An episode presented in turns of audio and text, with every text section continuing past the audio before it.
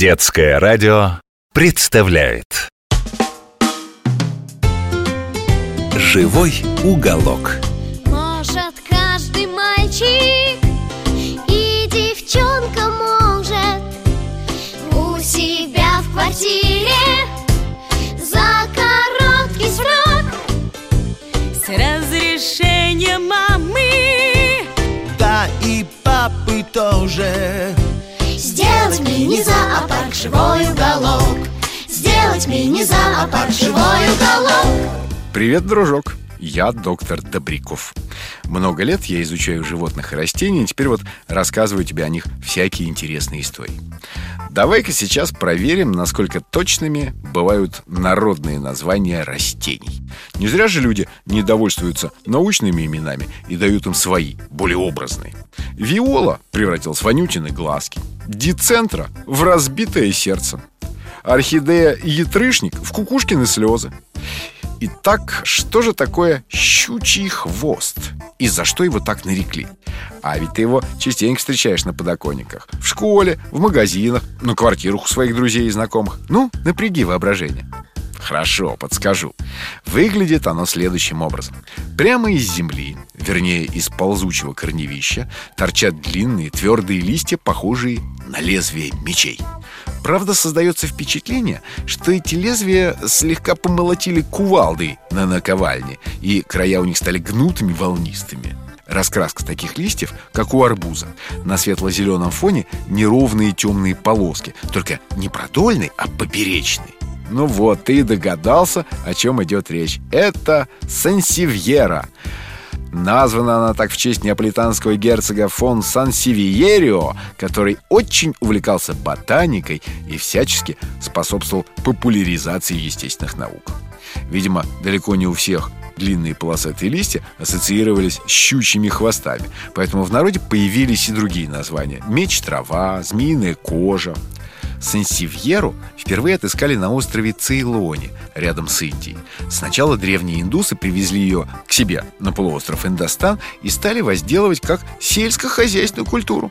Внутри сочного листа с твердой глянцевой кожицей проходят очень прочные продольные волокна. Вот они-то и интересовали индусов в первую очередь. Ведь из них можно было плести веревки, канаты, циновки и даже ткать грубую одежду. Если ты проведешь рукой по листу, то сразу же почувствуешь под пальцами гладкий восковый налет.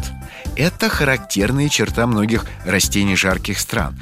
Так они приспособились сохранять влагу, чтобы она не испарялась понапрасну. Вот почему сансивьеру не стоит заливать водой, а зимой и вовсе можно сократить полив до минимума. Тогда у тебя появится возможность увидеть ее цветки и понять, почему она относится к семейству лилейных. Да, ты удивлен. Многие тоже считают, что щучий хвост не цветет. Цветет, еще как. Каждый цветок – миниатюрная лилия с длинными узкими лепестками. Цветки собраны в колосовидные соцветия на крепкой цветоножке. Вечером они источают тонкий ванильный аромат, и с них буквально капает прозрачный густой нектар. Попробуй подхватить капельку пальцем и лизнуть. Очень сладкая. Но самая интересная особенность сансивьеры – это необычайная живучесть, умение размножаться даже кусочками листьев. Это очень просто проверить. Разрежь длинный лист на 10-сантиметровые куски, закопай каждый из них на две трети в песок и накрой обычной стеклянной банкой. Теперь остается только следить за тем, чтобы песок всегда был влажным, а банку каждый день надо снимать и протирать насухо, чтобы влага не застаивалась и растение не загнивало. Эту процедуру проветривания тебе придется повторить раз 40, потому что месяца через полтора обрубок пустит корни, и у него появятся почки. Вот видишь, как просто размножается щучий хвост. По-научному такой способ черенком или делением корневища называется вегетативное размножение. Всего существует более 70 видов сансевьер. Они растут в тропическом поясе Африки и Азии. А на наших подоконниках чаще всего встречается трехполосная или гвинейская сансевьера. Это та самая с хорошо знакомым тебе арбузным рисунком, черный поперечный поперечные штрихи на зеленом фоне. Но есть и очень эффектные сорта, у которых по краю листа проходят белоснежные или ярко-желтые полосы. А вообще листья у щучьих хвостов бывают разные. Метровой длины и не более карандаша, белопестрый и золотисто-полосатый. Имея в виду, что пестролистные сансевьеры нужно держать только на светлых местах. Если растение будет стоять в тени, то яркие цвета начнут выгорать, и листья приобретут тускло-буро-зеленые оттенки. Видишь, сколько ты узнал нового о самом обыкновенном домашнем растении. Ну а теперь пора прощаться. До новых встреч, дружок. До новых историй.